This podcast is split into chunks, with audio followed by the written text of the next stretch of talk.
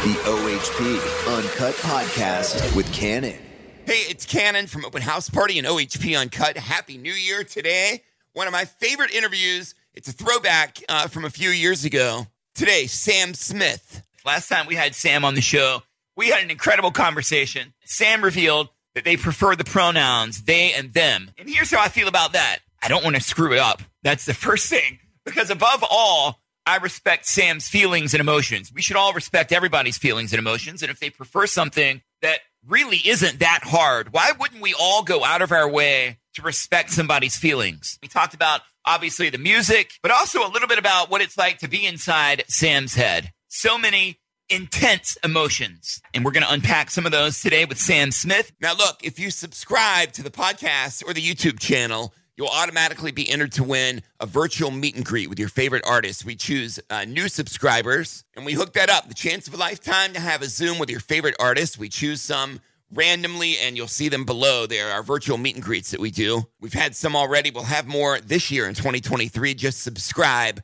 to the podcast or to the YouTube channel to get entered to win. Let's get it. A throwback Sam Smith on OHP Uncut. The OHP Uncut Podcast with Kannon. Welcome to Open House Party, Sam Smith. How are you? I'm good. How are you? I am good, and we're honored to have you. I mean that. Oh, thank you for having me too. It's nice to speak to you. The last time we talked, we had the best conversation. I've been glowing about it ever since because we were talking about your pronouns and you respected the fact that I respected them. And you even tweeted me a heart after, which was uh, one of my career highlights, I must say. So, Oh, thank, well, no, you're just and a lovely person. You are too.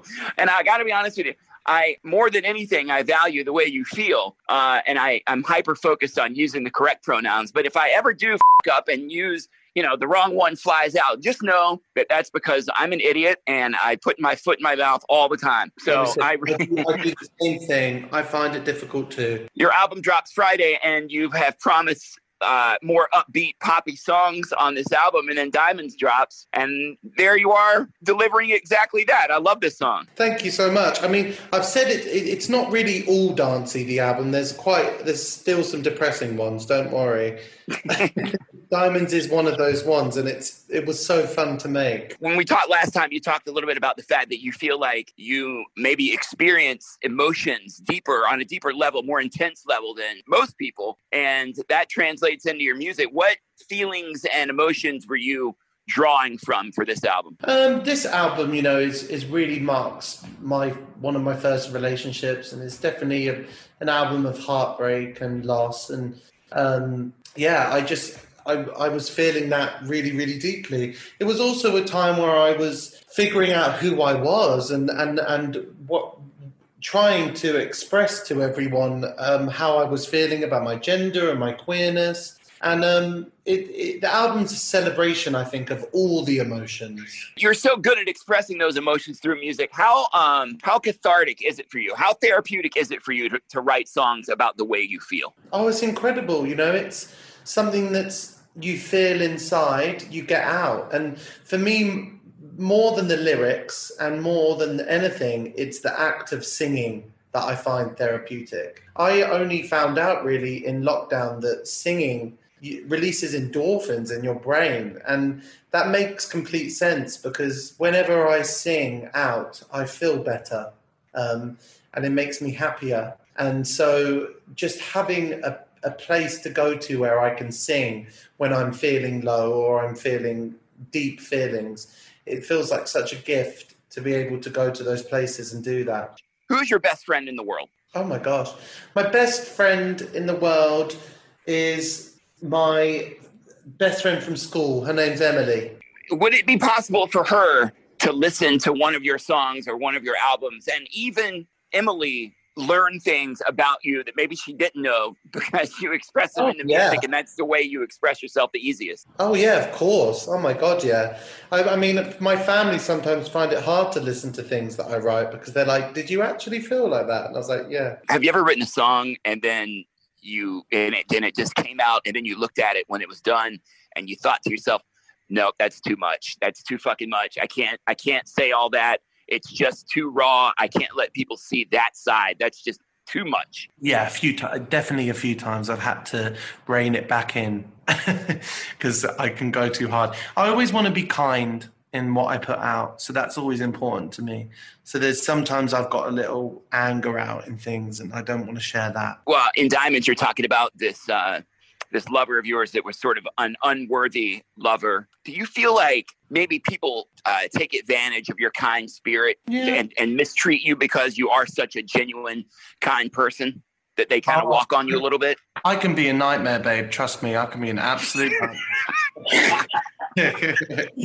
um, I mean, Diamonds actually isn't about me. Diamonds was me pretending to be a really rich woman in a mansion, and her husband had left her in a divorce and taken all of her diamonds. That was me. that was Diamonds.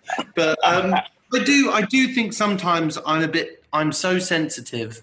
Um, I'm so sensitive in life. Um, I'm I'm very emotional as a person, and I think sometimes people aren't as emotional or as sensitive as I am, and that always hurts me. I was talking to an artist a couple of weeks ago, and we were talking about the fact that they draw most of their inspiration from the pain that they experienced in their life. And this artist told me that they were apprehensive to even go get help uh, for their struggles because they were terrified that it would affect their art. If you could wave a magic wand and all the pain would go away and all the PTSD would go away, would you do it or would you be afraid it would affect your art? Um, no, I wouldn't do it uh, because it's that's it's not even take art out the equation. It's about life. That's what life is. That's what being a human is. Is it's tough and it's hard and it hurts and things hurt and fear and and and your your heart breaks and your spirit gets broken. Um, it's part of life, and you would be poor if you didn't have those things.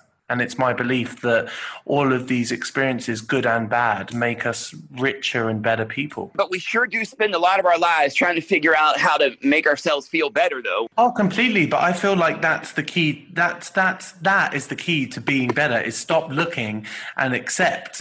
Do you know what I mean? Like stop looking for happiness. Happiness is a feeling. It's a and feelings go. You will be feel joy and then you won't, and then you'll feel sadness and then you won't. Everything's constantly happening, and happiness isn't a destination. It's something that's going to happen, and and and then you're not going to have it sometimes. I think accepting that life isn't always as joyful as as you think it is is actually step one.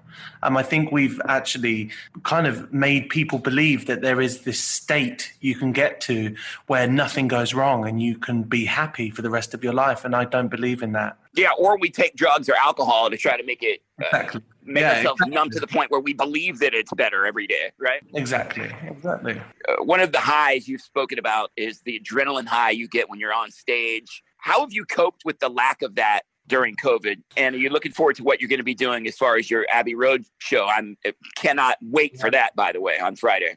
Oh, me either. Um, do you know what? I'm I I love performing live so much, but I also get very scared and I get very anxious. So I've been really enjoying this process of just singing by myself, really, and feeling like I'm singing alone. It's been a really nice way to connect with my voice. Um, but I miss crowds for sure. I really do. I miss seeing people and I miss um, singing with crowds of people and sharing those moments together. Um, but I do think that, you know, I believe that everything's going to go back to normal at some point, and I well a new normal, and I just think it's going to make it even more special when we're all in those rooms together and we're like, yeah, we're together again, and we're singing. Yeah. It's beautiful. That, is so incredible to me. You you feel apprehension before you go on stage. When you step out there, how long does it take before those feelings of apprehension go away and you're just letting it, you know, flow out of you? Probably like 15 minutes. It's quite intense. I get really, I get really scared. I, I find it quite scary. I guess because the way I sing is quite uh, raw and Yeah. it's, it's, it's just me. Um, so I, d- I just find it scary. It, it's incredible to think that one of the most talented vocalists on earth would have that sort of feeling. What are you Oh. afraid of? Like what what what would it be that you're afraid of? Are you afraid your voice is going to crack or you're going to forget the lyrics? What is it that creeps into your mind? Um, I think I get scared about lyrics. I get scared that I'm going to disappoint people and that they're not going to, that I'm not going to sing well. Um, I think people come to see me sing, and sometimes that pressure to the to to to, to deliver mm-hmm. uh, can really get to me. It almost seems absurd as a fan to hear you say something like that because you've never let any human being down at any show you've ever performed at. But that shows everyone that we're all human. Well, we can't wait for the album on uh, on Friday. And tell me a little bit about you know other tracks that stand out for you other than Diamonds. Some of your favorite tracks. Oh my gosh, I can't wait for people to hear the, the single "Kids" again, which will drop um, with the record. And I'm so excited for people to hear a song called "Another One" on the album, which I love. Um, there's just so many moments on it that I can't wait for everyone to like live with and tell me what they think. It's exciting. Is there the same apprehension you would get before you go on stage? Is there is there the same apprehension before you drop an album like this? Um, do you know what? Not really. I think I've, I've, I've been getting better. You know, I'm I'm I love this record, and I'm not going to really read a lot of the comments because I just want to celebrate it myself and celebrate what I've made and done but I'm I will always be a little bit nervous for sure. But I know that I've tr- done my best, and I know that it's from the heart, and that's really all I can do. I can't wait to hear it, Sam. You are so intensely talented and and genuine. It's just a, t- a pleasure to talk to you every single time. I really, really, really appreciate it. Too. You too. It's lovely chatting to you. Thank you. We're sending you so much love. We're playing diamonds and hope to see you in person soon, Sam. Thank you. Thank you, babe. The OHP Uncut Podcast with Kannon.